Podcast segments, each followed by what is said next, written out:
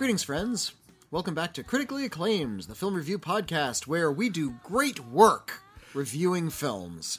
Eh, we try. We review films. Uh, my name is Whitney Seibold. I am a film critic. I review films. With me, as always, is my scintillating and incredibly intelligent, talented, and popular co host. William, why don't you introduce yourself? you know, I usually fight your compliments tooth and nail, but I've been going through a lot of therapy, so I'm just going to say thank you. There you go. That's all you need to do. Yeah. Um, my name is William Bibiani. I am a critic. Everybody calls me Bibs, and we mostly review films. Mostly. Uh, that, that's what this podcast is for. We review other things as well, Mostly review. but you have to go to the other podcasts for that. Yeah, I guess it is kind of 50-50 nowadays, isn't it? With all of our Patreon podcasts. Yeah, we do a lot of we do a lot of TV too. But we we are reviewing a feature film based on a TV program. That's true. Uh, we're reviewing a bunch of new movies this week on critically acclaimed, including Paw Patrol the movie, They made a movie. What? Reminiscence, The Night House, Demonic, The Protege, and Cryptozoo. I don't know why I said it like that. Because I, I guess you're turning into Mr. Moviefone. Oh yeah. You're going to take the job away from Gray Drake. Oh, did she, did she do the? If you call in, do you hear Gray's voice now? Uh, you know what? Every every so often, I will call 777 Film just to see. And it, it has been disconnected for quite some time. Oh no! Yeah, someone yeah. needs to buy that number back.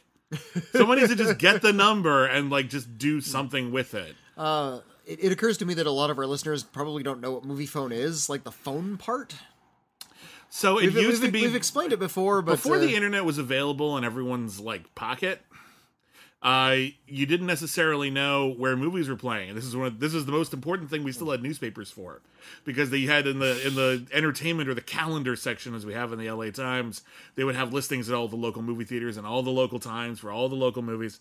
Uh, however, if you were out and about, and you wanted to know what a movie was playing. or if you just don't have a recent newspaper, which is a thing that could happen, Hmm. you could call a phone number and you would hear advertisements for movies and you could like type in the the the name of the movie you wanted to hear uh, uh, times for and they would tell you based on your zip code where they were. Yeah, playing you- you when would- they were playing You would dial uh, your area code and 777 film, and you'd enter your area code and the first three letters of the movie title, which distressed me when movies like Go came out. oh yeah Because uh, they had to like add an extra option for that. And yeah, they would tell you which uh, local theaters, and they would. I, I, sorted by distance, how far away they were, uh, you could get like more and more theaters that were playing that particular movie and the times it was showing. it's kind of irrelevant now because we can just check on the internet. It's a little bit more convenient, but you know, I feel like there's nostalgia for this. I feel like if someone could purchase the number and do something fun with it, there you go. yeah, I don't know. Everyone's texting now anyway. No one's actually using their phone. How, Uh, how long before you could just dial in the audio of a feature film? You just hear the whole movie. Not like new films. I know they'd want to protect those. Oh, sure. But like dial in like a classic movie. And you just hear all the audio for one of your favorite films. that's an interesting idea. Um, that sounds like an app more than anything else. Did did you ever use an audio cassette to tape the audio, just the audio of your favorite movies? You know, I know a lot of people who did that. But to I know a lot of people who did that. I never did. I, I did it occasionally. Okay. I was using my uh, the handheld tape recorder that I was able to acquire uh, when I was a kid uh, to do radio shows, and I would. There interview myself because I saw the movie The Commitments, and the guy in The Commitments did that, and I thought it was pretty clever. Um, I hope those tapes still exist they somewhere. do not. Oh, they have long bad. since been destroyed. Just got threw them in front of a damn big roly thing. What's that big a thing? steamroller. Steamroller. Or, or a, I think uh, a, resurfacer. No, it's a steamroller. Steamroller. I threw it in front of a steamroller, which would have been funny if I had said it the first time instead of needing you to tell me what it was. Uh, speaking of steamrollers, one film is steamrolling all of the others on in the box. No, I don't. Is I got, it? I got no no segue. There's no giant hit this week. Yeah. Uh, although uh, Paw Patrol the movie is doing pretty good business. Do you want to talk about Paw Patrol 1st Let's talk about Paw Patrol, the movie. Paw Patrol is an interesting example of uh, a movie where, for once, Whitney knows way more about this pop culture phenomenon than I do. Frequently, I find myself having to explain like what Green Lanterns are all about or some shit to Whitney. This time, Whitney gets to explain it to me because Because, uh, I've never seen this show. It's a kids show about dogs who do public works, and everyone loves it. It sells a ton of merchandise, and I've never seen more than like a second of it. Like I I think I saw a commercial for it once. Uh, I have a young child. Yes. Uh, he is actually starting first grade tomorrow as of this recording. Ooh, fancy. So, uh, but yeah, I got to spend a, a good uh, amount of time watching Paw Patrol. Uh, it is a Canadian program, and yes, it is about a Ryder, a young boy, Mm-hmm. who I suspect is really hundreds of years old. yeah, I have my own and is theories using about this show, genetic engineering to stay young. Because uh, Uh-huh. all of the animals in this universe do not speak except for dogs. Dogs speak and they can speak to humans. They speak English to human beings. And humans do not find this odd. no. It's no, not like, oh my so- god, a talking dog. It's like, nope, this is the status quo. But uh, Ryder and his team of pups are going to save the day uh, at, at Adventure Bay, which I assume is somewhere on the west coast of Canada. Mm-hmm. And The West uh, Coast, some no, no, no. I think it's the East Coast. You think it's east coast of Canada? Why do I think it was the East Coast? I think it, there was some sort Hmm. of inclination in the geography in this movie. I think it's because the metropolis that they end up going to looks like like it's modeled after New York. Okay, I think that's why I assumed probably, it's on the East Probably Coast. modeled after Toronto, but uh, Eh. uh, they live in a small, sleepy town called Adventure Bay, and there are frequently low-level crises around town. Mm-hmm. To which a police dog, a fire dog, a construction dog, a recycling dog, a beach dog, and a flying dog Mm-hmm. all uh, will occasionally uh, be dispatched to take care of. Don't get excited. She just flies a helicopter. She she has not a, like a- she has a like jetpack and or- flies yeah. yeah. and flies in a helicopter. Her name is Sky. Yeah. Um, and apparently they've been on a whole bunch of adventures, but in the movie, a little different. We uh, we open. We start in Adventure Bay. Me set the stage. Okay, Let me set sorry. the stage. we start in Adventure Bay, where a horrific truck accident occurs, and like this giant tanker truck is like hanging off of a bridge, and you think to yourself, "Oh my goodness, this is a horrible disaster. A lot of people could be hurt." So we send an 11 year old and his puppies to save everyone, hmm. And Hmm. They're, they do. They're well equipped puppies. Very well and equipped. And they have human intelligence. They have they have a lot of expensive gadgets. They send all these dogs. The dogs rescue the guy. The guy is initially a little skeptical about this whole dog rescue thing, but then they rescue him, and it turns out that the tanker truck is leaking suspicious fluid, but it's okay because it's maple syrup, and then the dogs eat it all, and I assume the guy gets fired for losing the entire haul.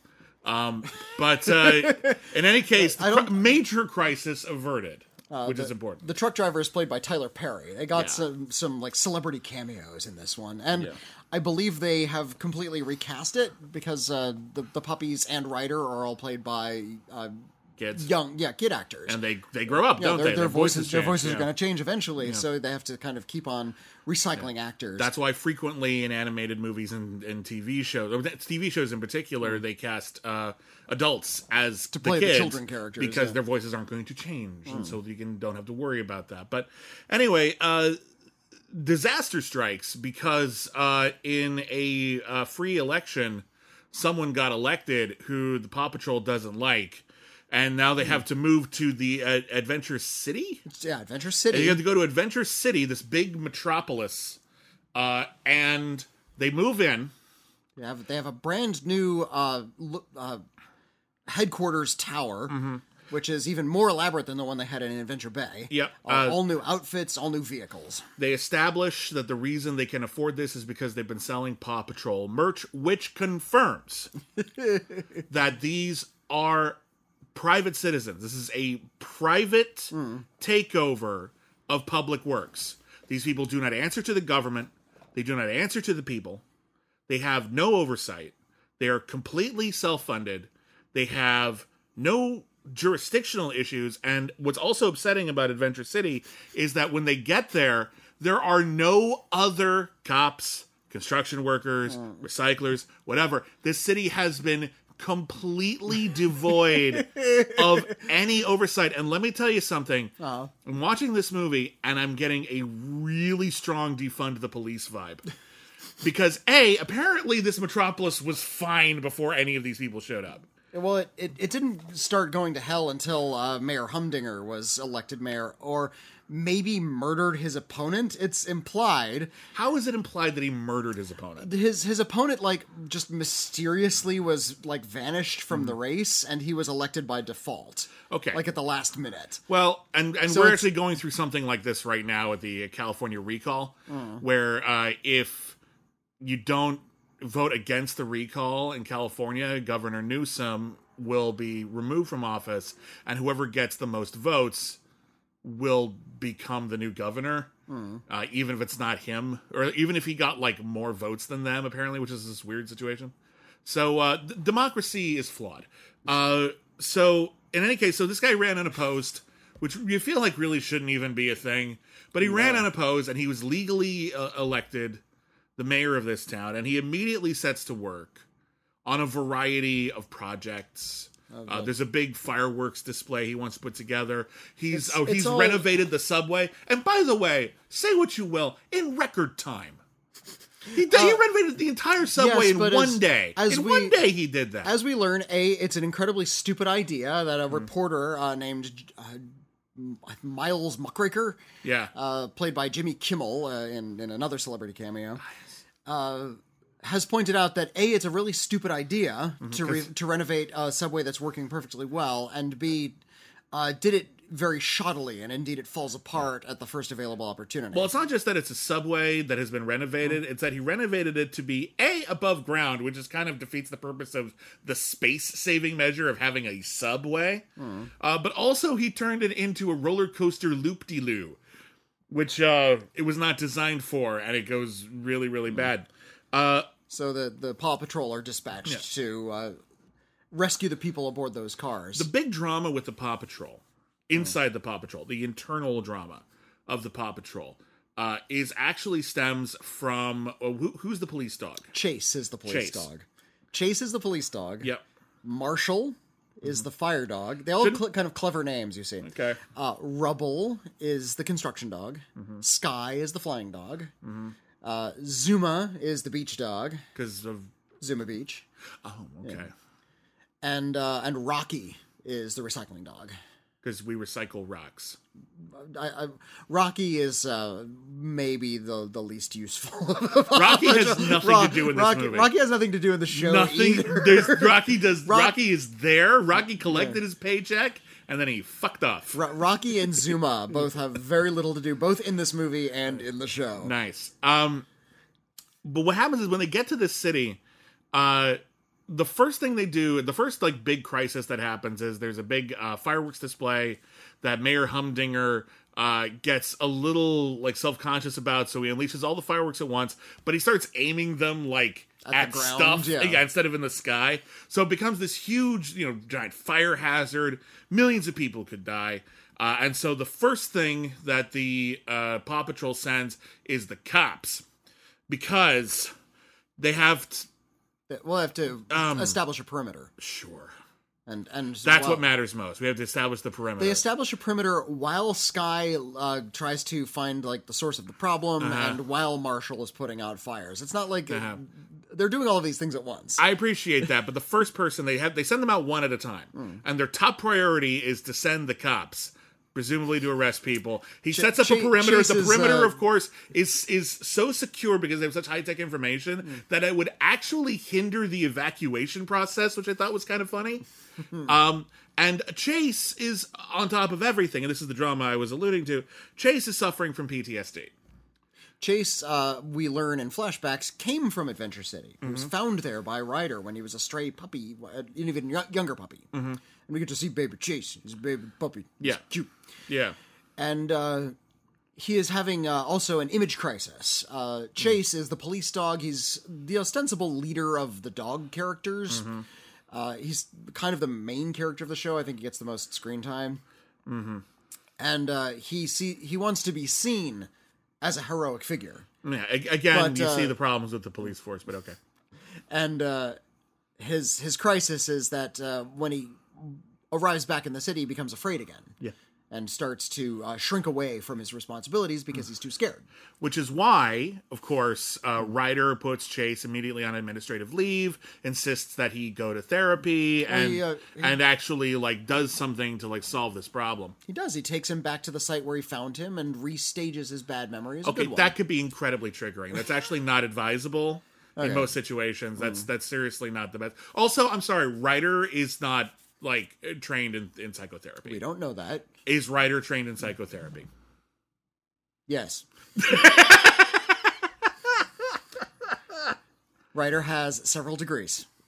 Yeah. One of okay. them. One of them is in psychotherapy. So we've got this this uh, completely incompetent politician in charge. He's destroying everything Hmm. And he- in, and he- in and he, Adventure uh, City. But the big problem is that the cop has like an image problem. Well, he. Uh, the the other Paw Patrol are, are all also on the case. Mayor Humdinger also hates dogs and is trying to lock them all away. Oh yeah, he's he's, uh, actually got like He has uh, uh, uh, cat equivalents of all of the Paw Patrol, but Mm-hmm. the cats don't speak or do anything heroic. They're kind of villainous cats. they don't even do anything particularly villainous either. They're just sort of there. Uh, Um, we do get to see one uh, Chase gets picked up and uh, sent uh, to the. They've actually taken. It's not even the pound. It's an obedience school. They, they have taken over an obedience school and turned it into an internment camp for dogs. Mm-hmm. Which, again, a lot of subtext there. We're not really going to engage with any of that. pretty uh, pretty rough stuff for a G-rated kids movie. Yeah. Uh, we we do meet a poodle in there, played by Kim Kardashian, another uh, celebrity cameo. Yay. And uh, we also haven't mentioned the ancillary Paw Patrol character, uh, Hmm. the the one who knows the city, a character named Liberty, Mm-hmm. who is a, a dachshund, who is a, a stray, yeah. and is the one who is called the Paw Patrol to Adventure City to begin with. Yeah, And she's a big the Paw Patrol fan, and she wants she, see she wants to join them, but they haven't actually like invited her to do so. Except they're totally going to because that's literally the reason the character is here. We've got a new movie. We have to sell some more merch. Here's a new is, character. Which is curious because there are other like ancillary Paw Patrol characters already. Oh, Uh, there is um, a, a husky, like a snow dog, uh-huh. um, named uh, B- Everest, cute. And there's a Chihuahua whose name I can't remember. Okay, Um, what's the Chihuahua's like specialty? uh, it, the the Everest lives in the snow, and uh, uh, the Chihuahua lives out like in the jungles, like in, in the forests. What's weird is that um, mostly the dogs seem to have like some kind of vague connection to whatever their specialty is. Uh, we've got a wiener dog Tracker is the name of the Chihuahua. We've got a dachshund. Dachshunds are burrowers. They're actually like bred to like go down into like rat holes and hunt rats. Yeah. So they're she's she's a verminator. She's an exterminator dog. And um no, she she gets a Vespa. Like that's her big shtick at the end of the movie. They give her a Vespa. And as we learned from the movie uh, Luca, those things are amazing. Yes. Luca, don't you just love Vespas, buddy? He's mad at us for reviewing the dog movie. How dare you? Cat Staring- just gave me a big old fuck Stare- off face. staring yeah. daggers because we're talking about the Paw Patrol. You know, I I, I uh, jest about Paw Patrol because it's it's doesn't seem to be terribly well developed thematically. Like I'm seriously like the last time I saw a movie in that I can recall in which uh, a big city was taken over by complete privatization of public works. Uh, it was RoboCop, and it didn't work out great for and that, that everybody. was a satire. Yeah, uh, but generally speaking, that's what we're talking about here. And but yet this movie I'd is like very to- utopian, which is sort of hard for me to wrap my head around. Well, the, the Paw Patrol don't like you said that they got a lot of money from uh, merchandise sales, Mm-hmm. but they're they're probably a non not for profit organization where they're, but they're making a profit. well they're allowed not for profit means they're allowed to earn profit, but every all of the money they get has to go into the the works first. Ah. Uh, it's, it's slightly different than a non-profit, and uh, and plus it, it is a Mm-hmm. I just want to see the show, so- eleven-year-old talk with his accountant and lawyer about all of this stuff. It's just Yeah, like this, this is why I suspect Ryder is like save your secret- receipts, Ryder. secretly an adult who's like genetically engineered himself to be young forever but uh uh, th- also, it's Canadian, so maybe it is part of the public works. Maybe they just have really well-funded public works because it's Canada and they have wonderful medicine there. Um, there's no ambulance dog, Yeah, there's found, found a well, no one, no one gets hurt. Yeah, There's well, no injury. I guess that that would be something they'd have to, to deal with. You'd have to start hurting characters on the show. This is a G-rated film. It's the first G-rated film I've seen in a long time. In fact, Yeah, they don't make them as often as they used to. And e- Um, even when uh, Disney makes an animated film, I I think I'm thinking it's because of the style of the animation. It's all Mm. CG now. Mm-hmm. It's a lot more realistic. They're adding like actual gravity, and things seem a little bit more dangerous in that form of animation. It's also so just the films are now rated PG. They're they're trying to G is not cool, and PG is considered completely tame anyway. So at this point, they just don't care. I um Stands for practically G. I uh yeah, so I'm watching this movie and you know there's some things that kind of bug me about it. Uh I don't like that there are gags about how one of the dogs accidentally dresses up as a lady dog and people laugh at him. That seems like a shitty joke, but honestly, the majority of this movie is just vaguely harmless. It it's that's what yeah. that's the vibe I get. This is vaguely harmless. It's, everything's round and Yeah. friendly because this, you know, Paw Patrol is is a show that appeals to four, uh, four year olds. It's it's a very Yeah. very simple, Very little kid very movie, yeah. very easy to consume. It's incredibly innocuous. There's never anything in the way of like actual peril. Mm-hmm. Um, if, if you think this is innocuous, the TV show is even blander. Like this, even the color palette isn't that interesting. Is it Uh, supposed? Is, is- it just? Be, is it because it's bad, or is it because it's trying really hard to just be reassuring? Uh, Well, I think it's just supposed to be uh, e- easy to understand for a very young child. Okay. So there, it's not terribly complicated. The jokes are very simple. Uh-huh. One of the dogs falls over a lot. You're four years old. That's funny. It's okay. You know, we're, we're not dealing with you know, her, you know, witty Noel Coward level bon mots in Paw Patrol. Noel Coward would have So- been a great pass on this script. You gotta yes, we are all dogs, aren't we? Uh, so uh, I- I'm watching this film, and you know, I, I actually watched this with my son. He's six. Who's he's a little too old. He was just sort of kind of reminding himself of the, the years when he watched Paw Patrol.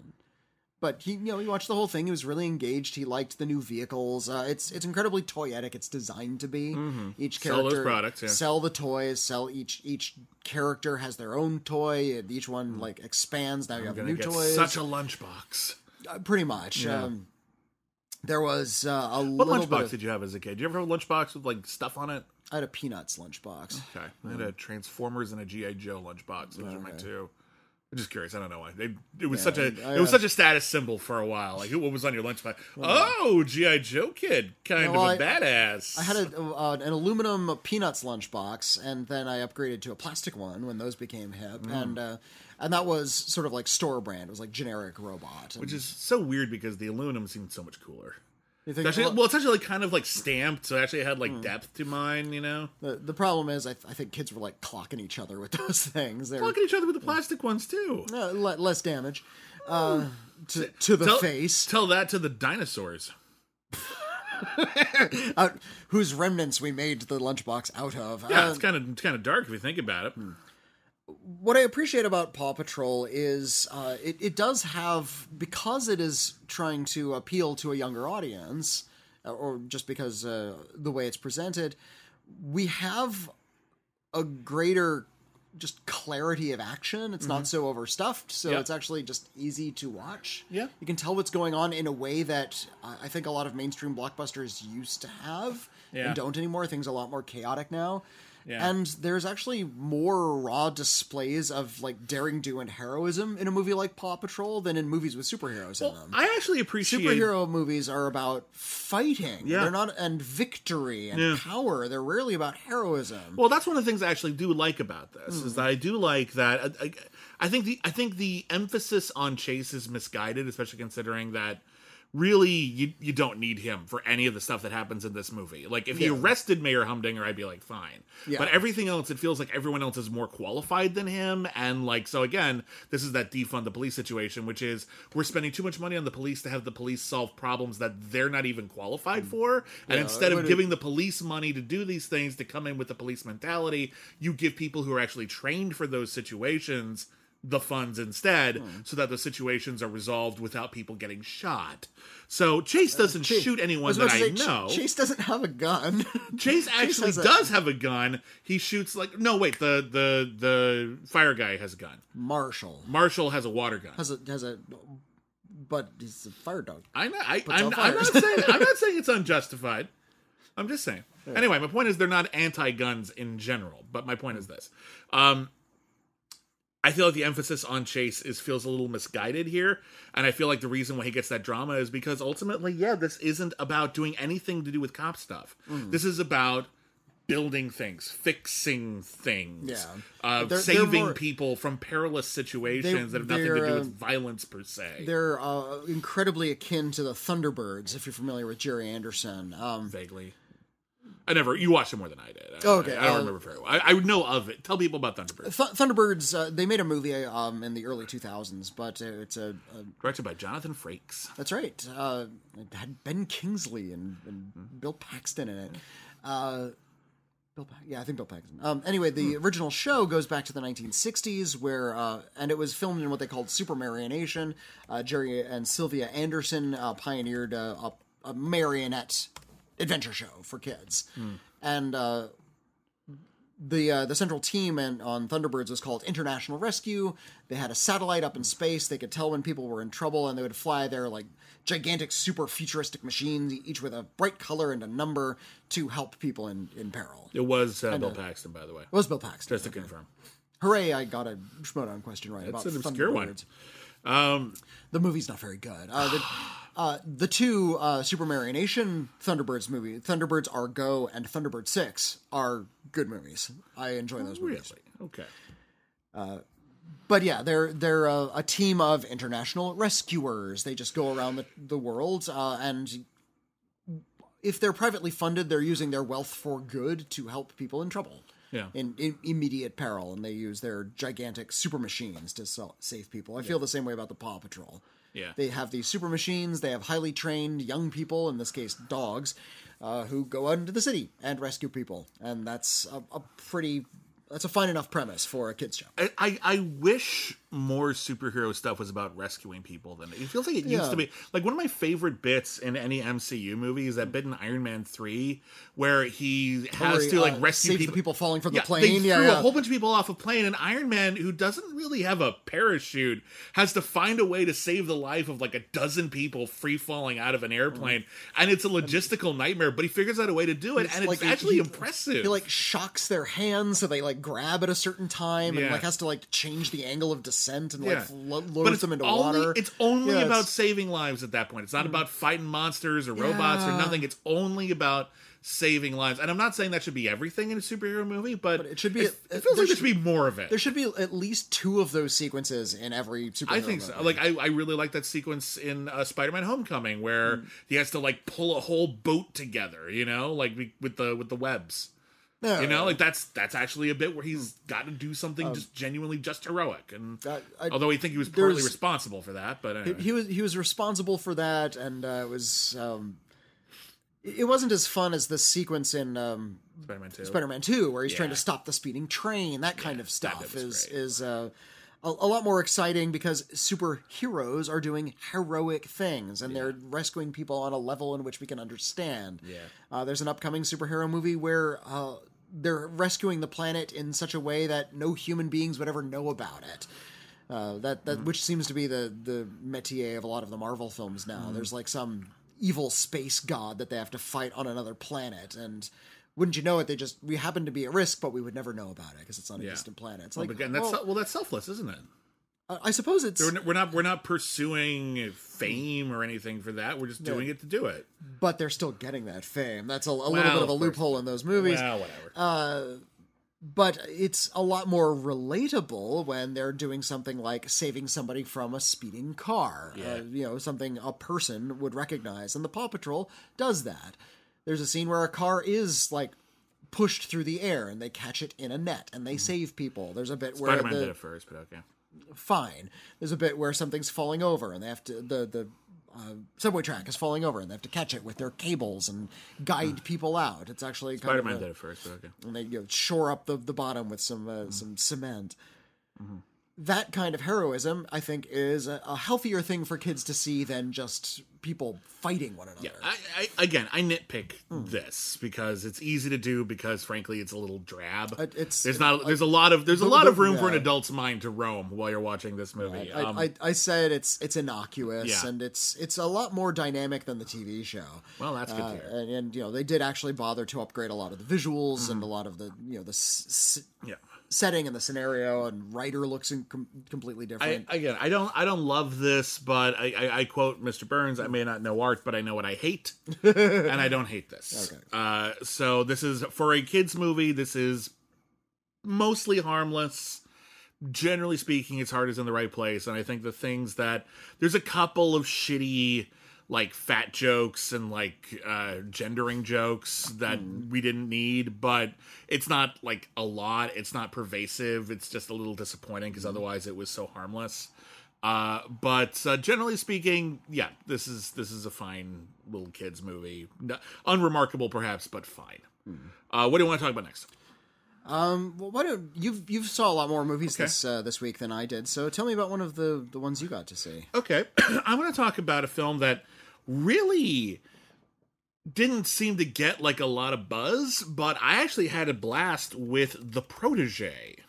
Okay, with Maggie Q. Maggie Q, Samuel L. Jackson, and Michael Keaton star in a new thriller from director Martin Campbell, uh, who Oh. did The Mask of Zorro, No Escape, Casino Royale, and also some real pieces of crap like The Legend of Zorro and Green Green Lantern. Uh, And Vertical Limit. Do you see that's that a mixed bag. Uh, Vertical Limit has some fun stuff. There's some good it. stuff in Vertical Limit. Not a great That's, movie. that's a mountain climbing movie. Opening really suspenseful, nicely done. The rest of the movie, it's okay.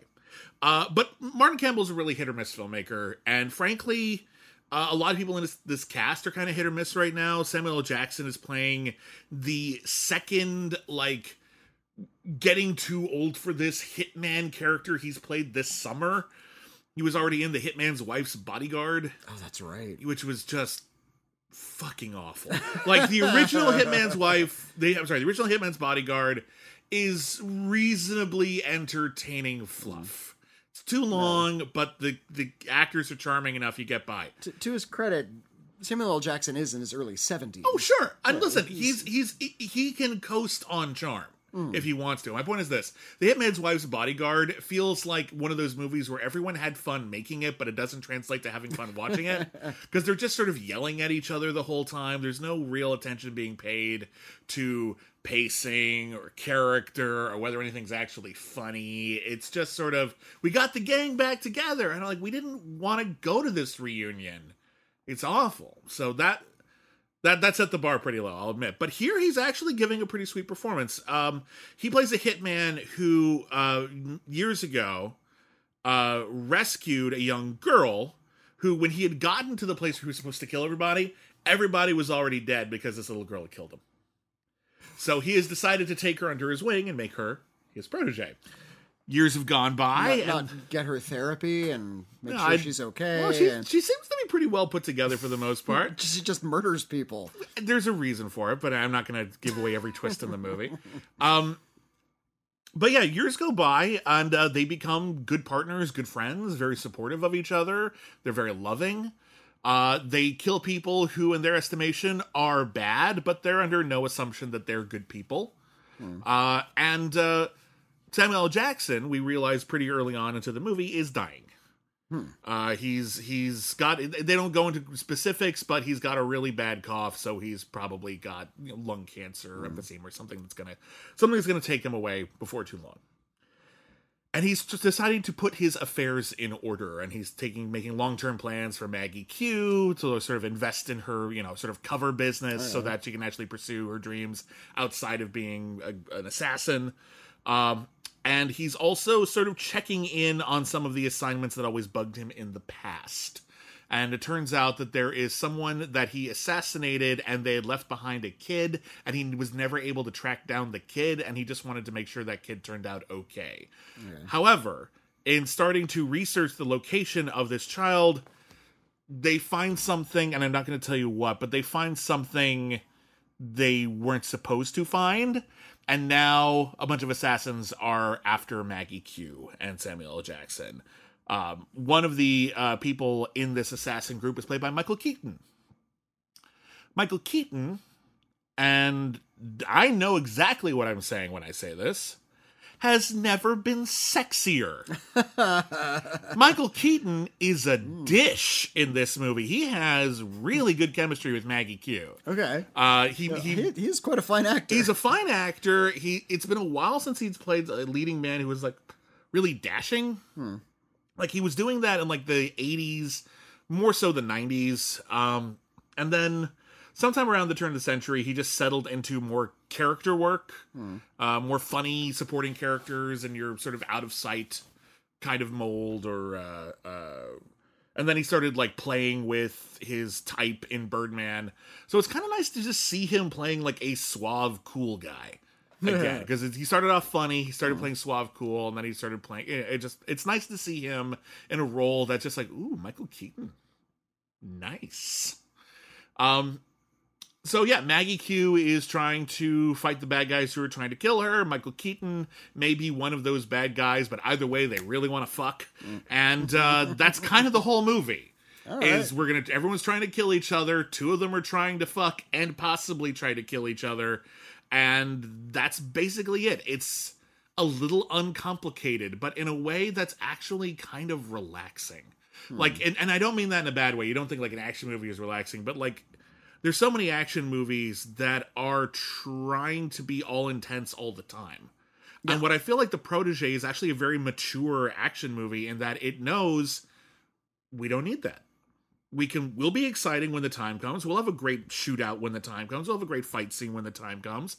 But in the middle, we can actually let this really good cast play their characters and be good at it and Well, that- establish relationships so that you give a shit Well, about that what happens. nice? Yeah. it's kind of like just refresh, refreshingly like smart and mature about it and it's still at the end of the day there's not a lot to this movie Okay. it's not like a lot of like really fascinating resonant themes there's stuff about like you know regrets and like you know dealing with your trauma and like how the choices that you make dictate all that stuff is like kind of assassin movie 101 kind of stuff but as a genre film where the expectation is we're going to get some cool shootouts, we're going to get some cool fights, and we've got a good cast and we didn't waste them, this is rock solid.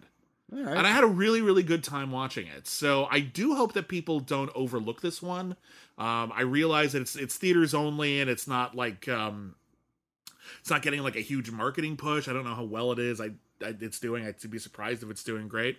But when you get an opportunity to see this one, whether you see it in a theater if you feel safe enough, or you wait for home video or streaming, hmm. check it out. I just really was just kind of pleasantly surprised at how three and a half stars this movie is. okay. just just you know not hmm. not all time classic, but I'm glad I saw it because it's just a well done action movie. Yeah, I, I I prefer action movies that have a lot of character moments, not like witty characters. Yeah. you can put that in any kind of movie, but Yeah. uh, where we get to sort of stop the action and they get to do things that are not action. Um, Yeah.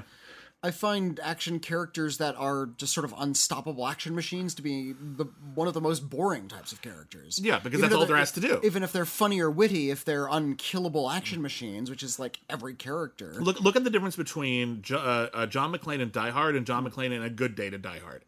Yeah, He goes yeah. from a really interesting character to a really boring character mm. because all this destruction and mayhem, it's nothing to him now. He's done it so many times. Like he, he's able to destroy helicopters by jumping cars at them. Before he could barely walk because he stepped on broken glass. yeah, he's more interesting the first time out because he feels human. Mm. Yeah, and that's and that's kind of the vibe this is going for. This feels more like how action movies used to be in the seventies, which is to say, it was basically a crime drama with like four good action sequences in it, as opposed to a whole bunch of action sequences and we'll figure out the connective tissue later because who gives a shit.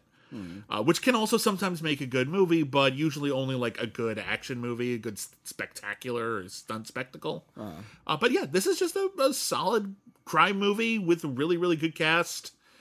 Michael Keaton's really great in it. Samuel L. Jackson is not phoning this one in. He's actually really giving like. I'm, I'm not that he's like known for doing that, but it feels like sometimes he's all he's asked to do is be. yeah. Sometimes all he's asked to do is be Samuel L. Jackson, and when that's the case, he doesn't do much more than that. Hmm.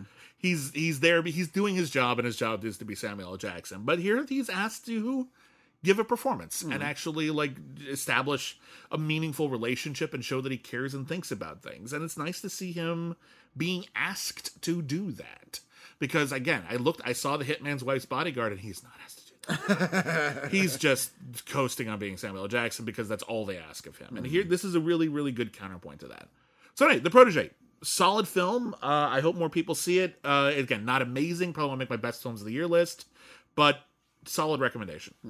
Um, why don't we talk about? Uh, why don't we talk about another movie we saw? We both saw. Why don't we talk about Reminiscence, Oh, Reminiscence. a new film on HBO Max and also in theaters. Yeah, uh, this is the first feature film directed by Lisa Joy, who created the hit TV series Westworld. Uh, co-created it. Uh, co-created. I mean, yeah. Michael Crichton did the Well, yeah, original right. work, but- Michael, but- Michael, based on the novel by Michael Crichton. yeah, but the, Lisa Joy co-developed it into the HBO Uh, series. and yeah, uh, she wrote, directed, and produced this. This is uh, like her her baby, and uh, golly, she likes noir novels, doesn't she? um, Reminiscence takes Yeah. place in a near future Miami, and I love the sense of place in this movie because Mm. they do put a, they put a lot of detail into this. Uh, Florida is sinking under the ocean, so people are constantly walking down wet streets. There are portions of of the city that are completely submerged. Uh, the entire geography has been completely worked around. People travel by boat. Uh, it's a really interesting setup. And into the future, First time I ever saw that that setup was a movie called Split Second. Hmm. I was going to bring up the movie Split Second, Yes! which I watched recently. you only watched that recently? Yeah, for the first time recently. God, it stars does Rutger- up? stars no. Uh, oh no, I remember liking it so much. It stars Rutger Hauer, who's after a monster that we barely see in the movie. Um, Kim Cattrall is in it for like uh, two scenes, uh, and you can tell she just walked off the set of Star Trek Six because she has this, the exact same hairdo. Sure, like she shaved off her sideburns, and they're still missing in this movie. So like. Yeah. Clear, like the day after she shot Star Trek Six, she did her scenes for Split second. But one of the conceits is it's the near future and everything's flooded. Everything's flooded, The yeah. polar ice caps melted. uh, so yeah, it's just like a Simon Lang film. Everything's wet, and uh, Yes, just like just like Simon Lang. Uh, and uh, Hugh Jackman is the uh, hard, grizzled, completely cliched uh, noir hero. Uh, his name, what is his name? Like Buck Turd. Nick, Bannister. Nick Bannister is his name, and Yeah. he uh, he makes a lot of allusions to being a veteran uh, of a war that happened recently, uh, Mm-hmm. and. which you'd think would amount to something, but it doesn't. He and a friend of his, played by Thandie Newton, uh, Uh, Newton. Thandiwe uh, Yeah, Newton, um, she's gone back to original name. ori- original spelling. Uh, uh, they run a memory service, and this is this has got Philip K. Dick all over Oh, yeah. it. And uh, Oh, yeah. People can come in, uh, lay like put little electrodes on their heads and lay in a tank of water and relive old memories, like Yeah, pleasant it's- memories. Hmm. it's like Total Recall, except get, they don't give you new memories. They just allow you to vividly relive your old memories as if they were happening right now. and uh, looking into the past and finding out the truth is a very noir conceit. Trying to find out what happened in the past. Mm-hmm. It's so the premise of every this is- detective story. This is a, a wonderful, uh, wonderful plot contrivance to have in a noir story. Mm-hmm. And uh, wouldn't you know it, the femme fatale walks in, Mm. and this is uh, Rebecca Ferguson. Rebecca Ferguson, who played Ilsa Faust in the Mission Impossible movies, And she had previously starred with Hugh Jackman in The Greatest Showman. and she's great.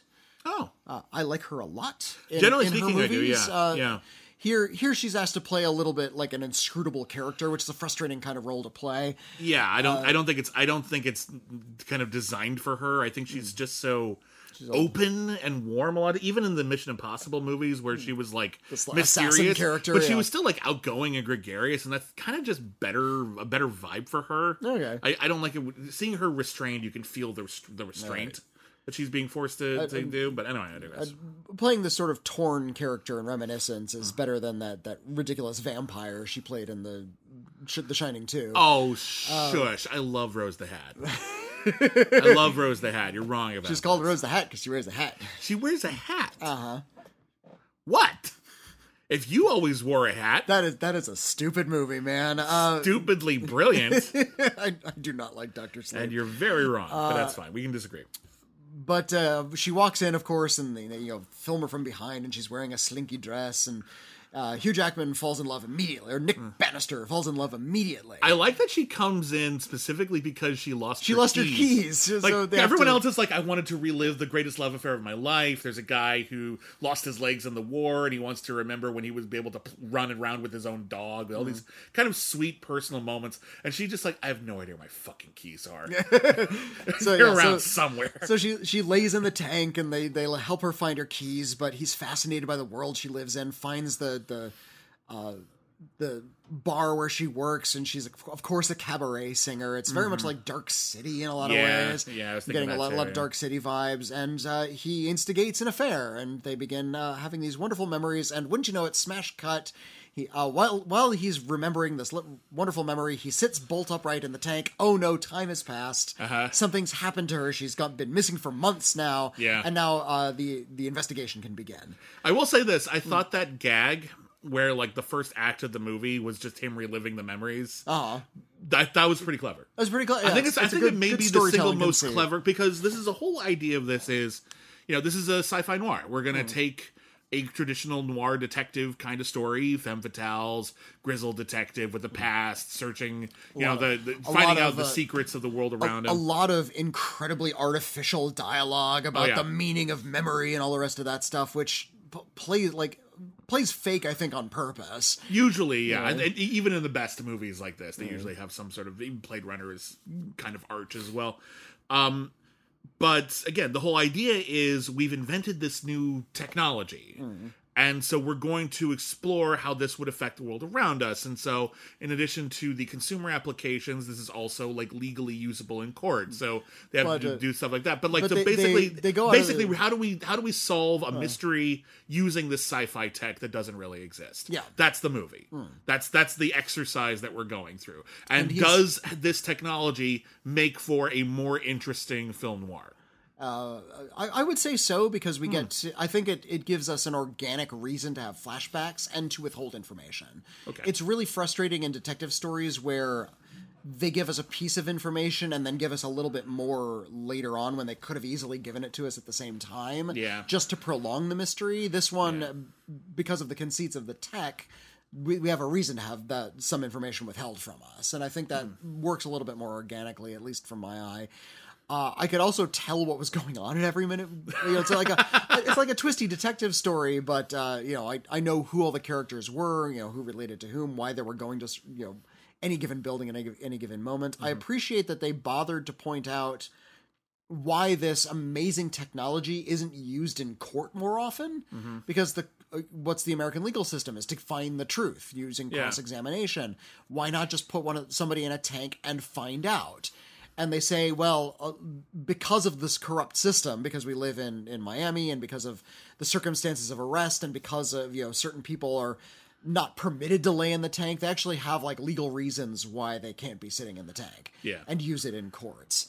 Yeah. So it, They have to have like a bo- specific warrant for a specific amount. Like there's one Exactly, situation they, where uh, here's a witness, but he's been in a coma for a while, and this is Hmm. our only opportunity. So, but we're only allowed to look at certain t- days and certain information. Exactly. Otherwise, it's like have. invasion of privacy. Yeah. So they they bothered to talk about that. That's kind of interesting, They, they actually that. did that. Um, and it turns into uh, because the Hugh Jackman character is not a detective. He's just been running this as a business. He's very personally involved. He's seeking out Rebecca Ferguson for personal reasons. Mm-hmm. Yeah, because he's he loves her, yeah. he- he's trying to f- solve the mystery not because it's a mystery, but because he has something at stake. He wants to, to find this woman that he's fallen in love with, and of in true noir fashion, the deeper he gets into the mystery, the more and more cynicism and pessimism and corruption he ends up uncovering, and it ends on a pretty pessimistic note.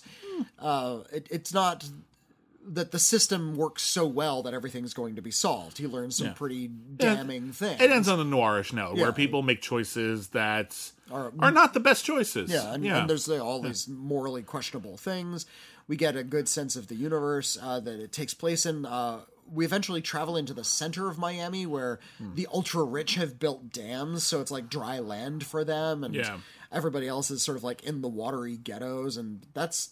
I thought that was pretty well thought out. I thought that was really interesting. I think this is a pretty fascinating sci-fi noir. okay. Uh, I, I like the ideas in it. I think the dialogue is really dumb, but I think Yeah. that's kind of I think that's kind of by design. I think I think they're going for like an old pulpy 1940s Yeah, kind of yeah, so- you know novel vibe.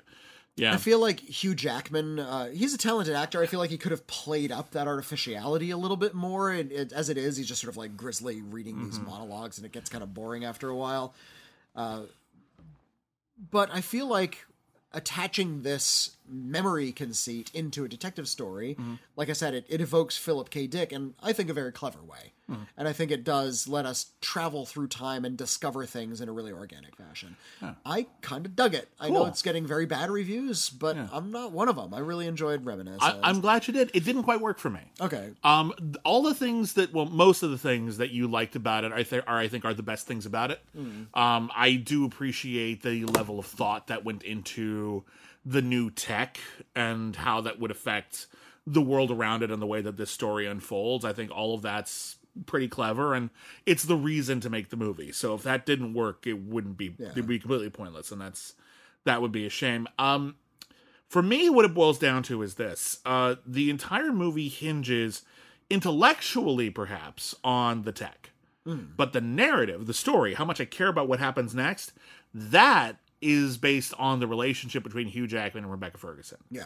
and how much it means to Hugh Jackman that he would then pursue Rebecca Ferguson come hell or high water, even if it would destroy him. And I don't buy it. Okay. I don't think Hugh Jackman and Rebecca Ferguson have great romantic chemistry together. I think that they feel like th- this whole world feels very downbeat and dour, Yeah. and their romance feels downbeat and dour. It might be, it might have a mm. little bit of hope to it, but like it still doesn't feel like, oh, we've we've found our oasis. Well, in the, this uh, in this cynical world, or or something that I- I feels like it's really like important and special. It feels Um, kind of arbitrary and forced. I don't think it feels forced, but I, I do agree that it doesn't feel like a, a glorious oasis. Mm. It doesn't even feel like a last gasp of connection. doesn't even It- feel it- like particularly like horny. It just it just feels like they just sort of like wound up together. And uh, which I think f- is in keeping with the spirit of the film. Though there's a, a, a monologue partway through that they re- repeat where um, they say, uh, t- "Tell me, tell me a story." Yeah. Uh, one of the characters says, "Tell me a story uh, with a happy ending," and uh, they point out all no story ends well. If it's a happy story, it ends in death. Mm-hmm. No story has a happy ending. And so she says, "Well, tell me half of a story and end it part way." Yeah. And that's a big theme of this movie. Is Yeah. thing every everything dies. Time destroys everything. Yeah, and he picks and it, it, it's cute And because and he picks uh, the Orpheus Orpheus, and and Eurydice- yeah. which is one of those things where I'm like, okay, wait a minute. A, maybe pick a story where I don't already know the tragic ending because that's really super famous. so these, and B, lover, these lovers named Romeo and Juliet. Oh, good. That's Everything's going to turn out great for them. They How get fun. married, and that's the end of the story. the yeah, but like that's the thing. And then she actually says like, oh, but she doesn't know the story. And I get it. Not everyone knows everything, but that's pretty famous. You're both in your late thirties. Hugh Jackman's older, I'm sure, but like she's at least in her thirties. Like, come on. What are you doing to us? Well, I think that's another thing, though, uh, that they're a little older. They're not like 20 somethings. Uh, Yeah. Kind of helps stress that. I guess, but my what it boils down to is this. Um Here's okay, here's here's to, to go to just to tack on to the Romeo and Juliet thing that you just brought up. Hmm. At the beginning of Romeo and Juliet, Romeo was in love with a woman named Rosalind. That's right. And he can't be he's got to be in love with her, but he can't be so passionately in love with her That he- that it overshadows his love for Juliet. His love for Juliet needs to be all encompassing. Right. I feel like Rebecca Ferguson is Rosalind. That's That's there's, how- there's a, another greater love coming along. I, I mean, someone it doesn't have to be. It, it- clearly, like the note that uh, Thandie Newton was given was Hmm. that she's a little bit in love with Hugh Jackman. Um, and I think she's great in this movie. I think she's for me the standout actor in it. I think the, she doesn't have as much to do, but she's, She's really really, really natural. She has a lot of like a lot of uh, horrible like personal issues that she's Yeah. dealing with, but she deals with it very frankly. and like a part of me just wishes we just naturally. removed Hugh Jackman and t- had Thandiwe Newton was in the lead, and she had the relationship with Rec- Rebecca Ferguson, which honestly there I'd probably buy more uh, because I just I like Hugh Jackman a lot as a performer, Hmm. but he doesn't really he, he generally doesn't work for me as a passionate romantic lead. He tends to seem like his mind is on other things. And I feel like here he's putting on a lot of airs, but he never really feels at home in this role. Oh, look, you should look up the clip of him talking about rich creamery butter. I In, guess in the, I in- should. In, the mo- in the movie uh, Kate and Leopold. yeah. Okay, I actually like the movie Kate and Leopold. That's one exception. I actually like that movie a lot. Well, that, that's sort of like Yeah. a, a light-hearted, yeah, fantastic. It's a it's a frothy film, it's a yeah. frothy movie, and I think he does frothy really really well. But this sort of intense, passionate love, I, I've never really seen him do that very well, Hmm. and I don't think this is the the time he did. Um, Yeah, so I- what but what it boils down to is I see a lot of potential here, good, but good moments of like genuine sadness in this movie. you can do yeah. sadness, sure, but I'm not seeing the love. And again, Mm-hmm. the whole point is the, the whole point of having that first act before the plot kicks in is that we should be convinced of their relationship so that when he does incredible things, it tracks. And I didn't buy it. Hmm. And I'm just trying to explain why that is, and it's gone on too long. But um so I don't I don't love it. I think it's a I think it's a, a slight misfire. Maybe it's casting, maybe it's direction, whatever. But like there just there's a couple of things that are just big enough to hold it back from really working for me. But the things that you like about it are the things I liked about it too. I just think other Okay. things could have undermined it. Um, so yeah, it's not it's not a complete wash, but I didn't particularly care for it, Okay. and that's why. I, yeah, I, I was surprised at how much I was enjoying the film. It's it's not a grand classic, but I'm reminded of other fantastical detective films I liked, and uh, What other fantastic? What other? Because you don't like Blade Runner quite famously. What, what other fantastical detective I films? suppose. Well, I mean, it's it's considered maybe the well, classic of the uh, genre. What other fantastical was- detective movies do you like? it, was evoking a, a film like uh, like Gregory Hoblit's film Fallen with Denzel Okay. Washington, where he, More of a horror movie, but yeah. he, he plays a cop who's uh, going after a killer, and the killer, as it turns out, is a, a wicked fallen angel that can leap into other people's bodies. yeah, that's a great fucking movie. It's really good, actually. It's like It's a it's, cool it's, film. like incredibly well made too. Yeah. Like there's just excellent editing in that film. Uh, you know, a, a film like that. Okay. A film like Fallen. I'm fair. reminded of that. Yeah. Or, or you know, Total Recall. Like I said, this this may as well be a Philip K. Dick story. Uh, well, speaking of horror movies, I saw two of them this week, and Okay. weirdly enough, they share a lot in common. Uh, although they have nothing to do with each other specifically. So, do you want to hear about the mostly good one, or do you want to hear about the one that sucks a lot? Uh, tell me about the mostly good one first. Okay, so The Night House is the latest film from David Bruckner. Uh, David Bruckner is a filmmaker who I think is quite on the rise. Uh, he's been making uh, a variety of uh, horror films. He did uh, The Signal in 2007, which was an anthology film. He did one of the installments.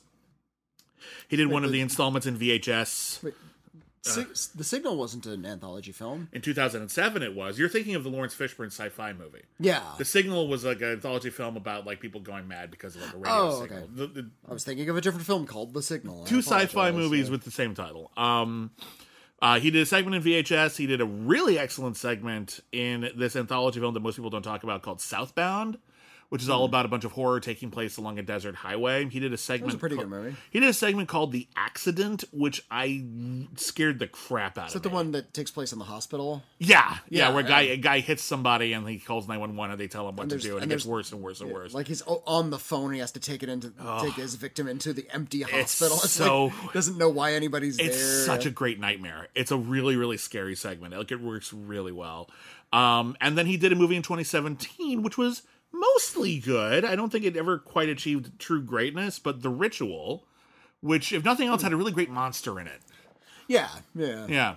Um, so he's back with a new film called The Night House. It stars Rebecca Hall, uh, who, if you know me, you know I'm a huge fan and have been ever since the movie Christine. Um, I think she's one of the best actors working today. I think very few actors handle inner worlds better than she does. Yeah, She got no credit for Vicky Cristina Barcelona, and she's Yeah. excellent in that as well. Yeah, yeah, yeah. Um, she's good in everything, uh, and she's really, really great in this. Uh, she plays a woman who uh, she's a teacher, and her husband, who was a carpenter, uh, has just prior to the beginning of the movie, like a couple of days ago, uh, he killed himself. And she, it came out of nowhere. There were no warning signs. She didn't see any red flags. It just took her completely by surprise. And she's wrestling with how to deal with this. And she's living in the house that he built for them. Uh, and she starts hearing things and like little weird stuff happens around the house. And initially her thought is i'm grieving I'm weird stuff is happening and I'm grieving. But it starts happening more and more and more. She starts having more vivid dreams that she can't quite explain. And even though she's she actually died. Like she was in a car accident and died for a couple minutes. Oh, okay. And then came back. Uh, like they, they revived her. And she saw nothing when she died. So she believes there's nothing out there. But now she's starting to wonder if maybe her husband is a ghost and he's trying to contact her. So she starts looking into his life a little bit more. And she starts realizing that there are things that don't make sense. Uh, the book of uh, the the house that he made for them, like the, he drew up all the plans in this big portfolio. She never really looked at it before, and there are weird notes scrawled in it, and parts of it are built like a labyrinth, and she can't explain why Were there runes? Maybe there might be some runes. uh, but also she she looks through his phone and she notices a picture of her. Except she doesn't own that blouse. And also she's not sure it's her. And Okay. maybe was he having an affair? What's going on? Uh, I don't want to ruin where this is going, but I'm just I'm just laying the seeds. Sounding pretty ghosty. It's pretty creepy. It's super duper creepy, and David Bruckner is masterfully setting the atmosphere here. It is this is like inst- it f- starts off, and unfortunately, I don't think it ends up this way, but it starts off feeling like an instant classic in terms of like just how moody and atmospheric it is. And Rebecca Hall is actually not given a lot to work with. um, like in some respects, like we don't really know a lot about her character. This is another problem we'll get to in the movie Demonic. Um, in terms of like, what does she want? What is she interested in? What are her pursuits? What does she care about other than the plot? Um, and that's not really in there. It's up to Rebecca Hall to add that. And what she does really brilliantly is she gives this woman who is going through a lot right now, really traumatic, you know, emotional experiences on top of grief. Uh, just everything else she's going through ends up like sort of ratcheting up the terror. Brilliantly, she has a sense of humor. okay. She doesn't. She's not like cracking Under- wise or anything like that. Understands that this is a weird situation She is so. make- fu- make jokes about she's it. She's so fucking funny. There's this great bit where, um, it's like it's like late June, and uh, she she's a teacher at a high school, and you know the high school's sort of wrapping things up, and like she shows up for one of the last days when the the, the the last day of school for the kids is not the last day of school for the teachers. They have to like put things away, file all their grades, all that kind of right, stuff. It takes a few days, maybe a week, uh, for teachers to sort of wrap up the school year. Um, so she starts coming in for that, and one of the students of her kid, one of the parents of her students, uh, comes in to sort of argue about a grade. It's like you gave my kid a D in speech, and but you said he could make it up if he did this assignment. But then on the last day of school, he came in with the assignment, and you weren't there. So really, this is on you. And Rebecca Hall's just like, yeah, yeah, you're right. Yeah, see, my husband killed himself the day before, so that was really selfish of me. Um, so uh, fine, B, fair. You get a B. I don't give a crap. Oh, I'm so sorry. Is there anything I can do? Oh, you want an A? like, she's just throwing it back in her face. She's so damn funny in it. Um, it's really, really great for most of the movie. But the problem is that as things start coming together and the plot threads start coming together and the mystery starts revealing what it is, um, it falls into a really a trap that I've seen some horror movies do lately, and I think, uh, I think it it it seems like a good idea until it's done, and then you realize that there's a problem here. Uh, a lot of horror movies lately, and, and throughout history, obviously, but I feel like this sort of A24 school of horror is trying to layer a supernatural component onto real life mental illness issues. This is Yeah. something like Hereditary, for example, Midsommar, also Ari Aster, but like whatever, you know. Did you see uh, Relic? I didn't, but I know of it. Okay, yeah. Um, and that, which is not an A24 film, but I, I can't speak. Same thing. I can't speak to whether that one does it well because I haven't seen it. But um, these uh, people are wrestling with their in, inner demons, their baggage, and it seems like a, an obvious straight line when you're cra- crafting a narrative to just say, okay, so here's someone who's wrestling with uh, grief, and maybe her husband was not a good person. Well, what if at the core of all of this was something demonic? supernatural. Right. Right.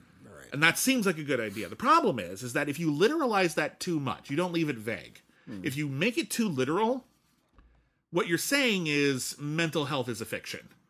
Mental Yeah, that health is some uh, is an, is something that's outside. It's not inside, and it actually ends up kind of making a mockery of why we're here, which is to deal with real human emotion. That was a, a big problem with a film called Lights Out. Uh, Mm, yeah. which uh, uh, I think Maria Bello played the mom in that one, and Yeah. and yeah, it, it was a story about mental illness, but they literalized it as the supernatural force. Yeah, and, and, uh, they got away with it for a little bit, but the further it- along it the movie ended went, very badly, yeah. yeah, it ended. The ending of that movie is completely irresponsible, and they keep saying they're going to make a sequel.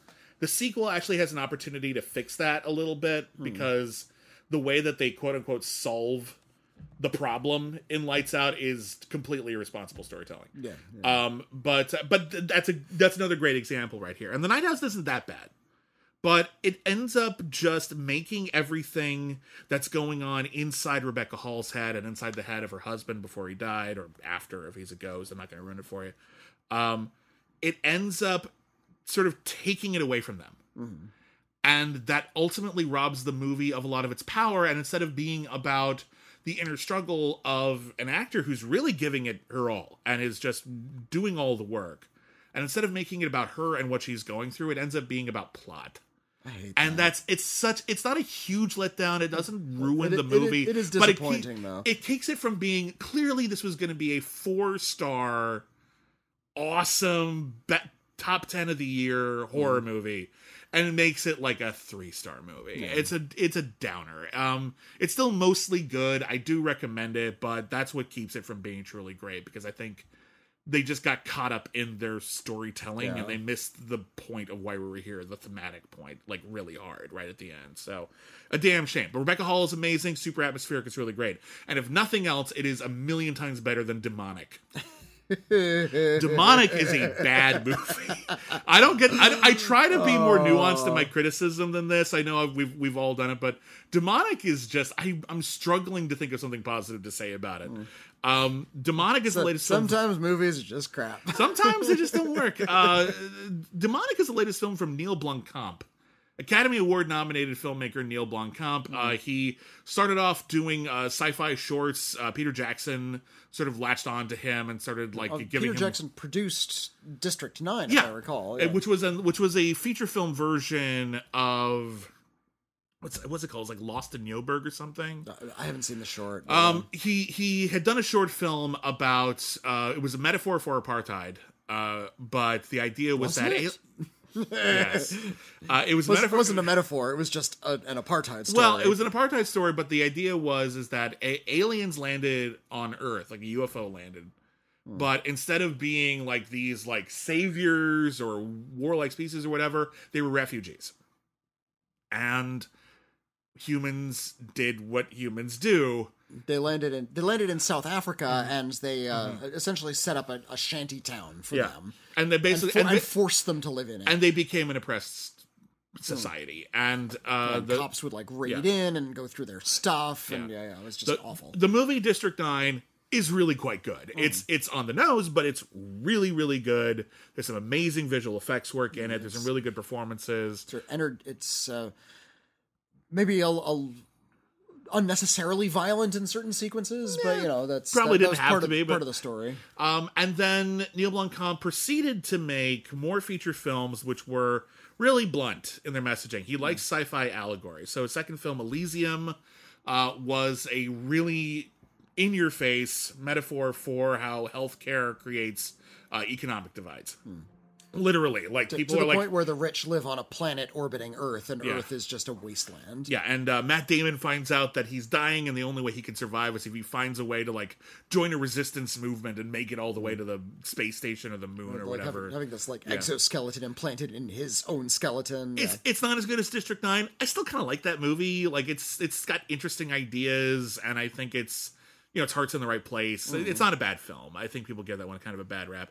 And then he made Chappie, which Chappie, everyone hated Chappie. a really weird animal. Chappie is a weird, weird, weird film about a robot that's supposed to be a police robot, and it ends up accidentally gaining sentience and then hooking up with Die Antwoord, mm-hmm. uh, uh, like literally like, playing themselves. the, the real life South African rap duo, yeah. De and who in the- this who in this post-apocalyptic or dystopian future of Chappie have taken to like a life of crime to mm. survive.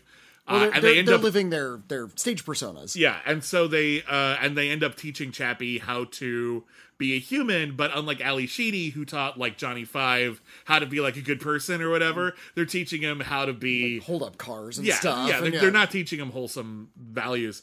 Um that movie is a fucking mess, but there's some interesting stuff in it, and I don't hate it. It's also a Hugh Jackman movie. Yeah, Um, if it had been, if it had like three more, three more musical numbers than it had, which was zero. Yeah, If, if boy, they actually, a let, if they lead, if they needed, uh, if they let Die Antwoord do some rap numbers, that'd been a rock opera. Can you imagine? and if they did Chappie as a rock opera, and it was That just the kinda cool, Ward movie, which clearly he wanted to do, Die Antwoord is a I very think that would have been better. Ford is very controversial, man. I'm not gonna, I'm not going to wade into that at all. But the movie itself they're they're, was they're dark and strange. yeah. But the the movie is it's not good, but it sure as hell isn't boring. And I think that's something that we need to give um, Neil Blomkamp some credit. I think even though he never quite found in like the last 10 i guess 12 years i guess it's been since he's been making feature films like that next district 9 that next thing that just really popped he's always been trying something really interesting so it's really frustrating to watch a film in which he didn't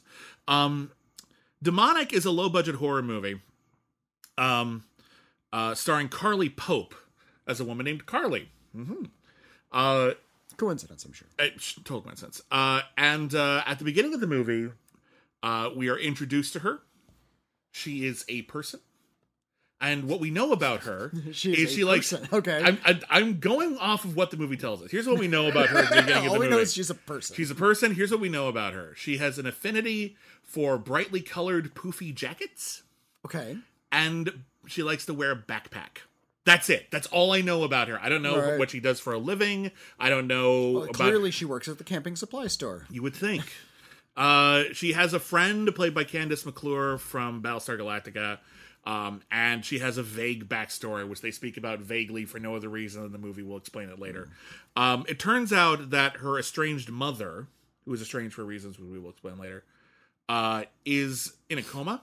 She didn't know. They haven't she hasn't to her in many years. Uh, and the organization that is taking care of her wants her to come visit.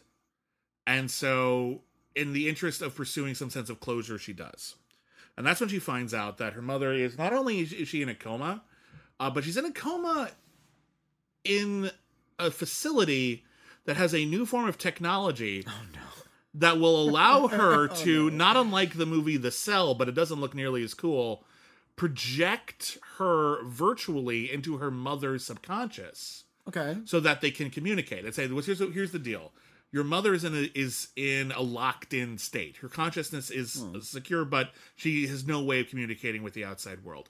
We because you're connected to her, we would like you to jump into her brain hmm. and just see if she's okay." And she agrees to this because apparently it's actually quite easy. They just throw a little squid thing on her head and it just pops in. Um, and it looks like a glitchy video game. It looks pretty cheap. Um, and you know, you think to yourself, okay, so we're gonna go inside the the mind of the estranged mother. Uh, I I never knew, and it turns out, by the way, that the reason why she's estranged is because she's a mass murderer. Um, so you would think we're gonna like I'm- go into her head and we're gonna see something really kind of weird, right? Something kind of like Like in the movie The Cell. it's like yeah. something revealing, something you know that would take advantage of this premise. And we see a house, and another time there's another building. We didn't need any CGI to do any of this stuff, but it turns out that, uh, and this isn't like the Night House where I can like I want to be vague about it. This is right at the beginning of the movie. Uh, turns out her mother has never been mentally ill; she has been possessed this whole time.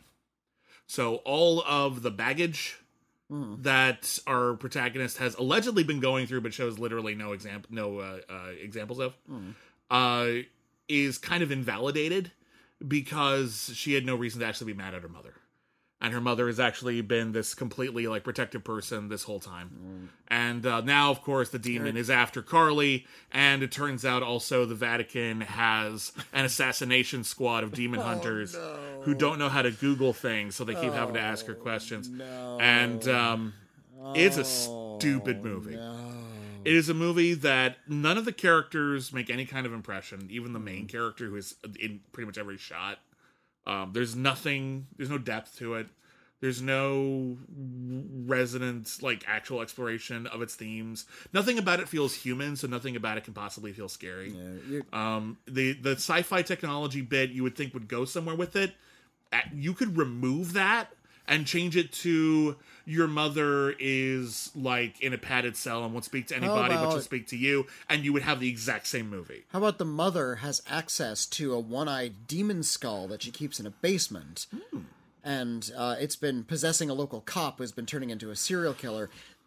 That's the plot of the TV series Helstrom. It is, which is not a good TV series. No, it's not. But it was better than this Oh, that's because at least Helstrom good. had an interesting character in it once. Uh, Well, uh, uh, the, sister's pretty. The sister's okay. sister's okay. The mom is is really yeah, good. yeah, that's it. The actress who played the mom is really demonic doesn't actually. have that. Demonic has nothing going for it. Uh, There's this there's this incredibly absurd bit later on in the movie where um, um, all of the demon assassins have shown up to this place in order to you know bring the demon out into the world and kill it. Um, and they brought all of their machine guns and their weapons and all that kind of stuff. And and uh, our hero gets there, and they're all, of course they're already all dead, except for one guy, and the guy's dying, and he tells you know Carly like, "Oh, you're gonna have to go in there and stop it. Here, use this magical spear. It's the only thing that can kill demons." Then why did you try to shoot it? Why did you bring all these guns? What was the point? You just died for no reason. Use the fucking spear. Nothing in this. The plot doesn't work. Mm. Like, I, I, listen, I, I I complain about the Night House and how it became all about the plot. At least the plot makes sense. Here, the plot doesn't make sense. The characters don't make sense. The themes don't make sense. The sci-fi doesn't make sense. I- Everything about it is oh, really stupid. I really hate that guns are so default in like Yeah. demon movies. Yeah. Uh, do you remember in the uh, in the first Terminator film Mm-hmm. where Michael Biehn gives a handgun to Sarah Connor? Yeah. and says "If- if the if the Terminator comes after you, you're armed. You have this handgun, but it's been proven that this thing can easily survive gunshots. Yeah. It's like how case- about how about if you see it, just run? You know, you can empty that empty that whole gun right into the Terminator's face. like we've established that a, a shotgun can slow the Terminator down a bit, so that might be useful. she- but she's given a handgun. I know. Here's my thing with that. I feel like in that, having a weapon makes her feel a little bit more secure than being completely unarmed. I, I suppose. I so. feel like that's they. It's not like it's not like he comes back in time with a truckload of weapons. He's got like two guns. Hmm. Yeah. Hmm. I'll have the shotgun, and you'll have this other gun. Mine will be useful because Oh, right. I know how to use it in a stressful situation, and you do not. I feel like that one maybe not this Yeah, example, but I see your we're, point. We're gonna go. We're gonna go up to a thing. demon, and so we, we're bringing guns just in case, even though we know it doesn't hurt the demon. Yeah. Do they fire the guns? Is there like a machine gun presumably, mm, well, it's all off camera because it's a low budget movie. battle? Oh, uh, but well, uh, at least that's there's what not like happened. a yeah. gunfight with the demon on Yeah, camera. no, but like, yeah, but it didn't work. That's Hmm. the thing because only only thing that would work in the spear, which we brought with us, and decided to leave in the car. what was the point of this? I I watch fight scenes, especially in superhero movies, where it's just like these high octane boxing matches. Yeah, It's like, is somebody gonna get like knocked unconscious during one of these? Is that why you're fighting? Like, what what is the, what is going to be the end of this? Are you going to kill somebody? Is that what they're trying to I, do? I guess it depends on the fight scene you're thinking about. Hmm. I could tell you, I could maybe tell you a theory, but um, But, you know, there's a I've seen a lot of like high octane super brawls, and I don't like- know well, like, for what, example, what the point of those is I supposed think, to for be. example, like how, fight- how is that supposed to end up? the Like, fight the between ideal? the fight between Captain America, the Winter Soldier, and Iron Man at the end of Captain America: Civil War, Iron Man is trying to kill the Winter Soldier because he killed his parents. So that one actually is trying to kill him, and Captain America is fighting to prevent him from killing him, and the Winter Soldier is doing that to prevent him from himself from dying. Okay. So like that one, that's one that kind of makes sense he- in that regard. he's at- he- like his goal is to actually murder that guy. Yeah, or like at the end of the Incredible Hulk, when the hmm. Hulk is fighting the Abomination, the Abomination just wants to destroy, and the hmm. Hulk is in his way, and the Hulk is indestructible. So they're just doing the best that they can. They're just like wailing on each other for no Yeah. real reason. Well, it's like it's like a kaiju movie, isn't it? Like you know, I they suppose don't have a great reason for Godzilla to hmm. fight See, when when Godzilla the lobster creature. Ebirah, the horror of the Ebirah, deep. the horror of the deep. Thank you. When Godzilla fights Mechagodzilla, Godzilla twists his fucking head off at the end. Right. Godzilla is there to kill that monster. I appreciate I that, underst- There's a lot more clarity to those fights. I, and I don't disagree. Those are more exciting, more intelligent movies. I think, uh, I but that's the thing. I think if you're gonna have even in a superhero movie, we talked about some Paw Patrol, um, you need to justify the action sequence, and saving people will justify any action sequence. Hmm. But if that's not the case and people are fighting each other, it can't be like, oh, we have to stop to press this button. Like, no, there are other ways to do that. Yeah, More yeah. effective ways, less violent ways. Like, there's got to be something else. And I think the best superhero movies, like like the fight scene we all talk about from like Captain America: Civil War. Hmm. We didn't need that. No, That's that's that's it's Just fun to it's just watch ex- because we finally get to see all these heroes fight each other. exci- but exciting choreography. Yeah, there's cool each- stuff in it. Each, you know, because they're all all have a different superpower. They each have like a gimmick and a different way Yeah. of fighting. But basically, so, yeah. they want to. It's basically, and I've, I've described it before. It's like the the biggest, most expensive game of Red Rover in cinematic history. Yeah, more or less. We're just we're standing in a line. You're standing in a line. We're all going to run at each other, and the goal is to get over there. Uh, there are other ways to get over there. Have you Mm-hmm. tried driving around the airport? you know, maybe Ant Man could shrink all of us, and just we could just slip by unnoticed. There's a million different things you could do. Anyway, uh, Demonic is not a good film, and that is all I'm going to say about that. doesn't it is sound like it. it's it's and and again, I'm not one of these people who's been crapping on Neil Blomkamp this whole time. I know a lot of people didn't like his follow ups to District Nine. I think Elysium is fine. I think Chappie is a mess, but it's not an uninteresting mess. It's- Demonic is frustratingly uninteresting, and it really does feel like he doesn't have any interest in the horror genre, and the sci-fi element is not interestingly explored either. This feels like some kind of weird exercise that got out of hand and accidentally got released to the world. Like, no, no, this is uh, this is a bad this is a bad motion picture. Uh, but uh, there's one last film we're talking about this week, and you saw it and I didn't. So tell me about Cryptozoo. Uh, Crypto Zoo is an animated film uh, that's playing in some indie theaters around town. It's playing at the New Art right now. Uh, and it is about a zoo full of cryptids. That is Nice. an, an animal, an animal whose existence hasn't really been fully substantiated yet. Yeah, it's it's only rumor. Unicorns, Bigfoots, Yeah, and, and know. um, jackalopes. and uh, the the film opens with uh, like a hippie couple wandering out into the woods and saying, "Oh no, we're lost," and they lay down and they have sex and they wander off and find this gigantic fence in the middle of uh, in the middle of the woods. They climb over it. They see a unicorn. They are not really sure what to make of the unicorn. They antagonize it. It kills one of them like impales it with the thing with, with the horn, Nice. and and in Yeah. re- as as revenge, uh, the woman kills the unicorn. Okay. and they're and she's like, "Oh shit, I killed a unicorn. What am I gonna do?" Like, pick, picks up her her uh, dead boyfriend and tries starts carrying him through the woods. Comes upon some pit toilets and some like crew guys like tending to like zoo uh, cages, and all of the cages are full of cryptids, cryptid uh, various monsters from around the country. I can't imagine they're happy that she killed their unicorn.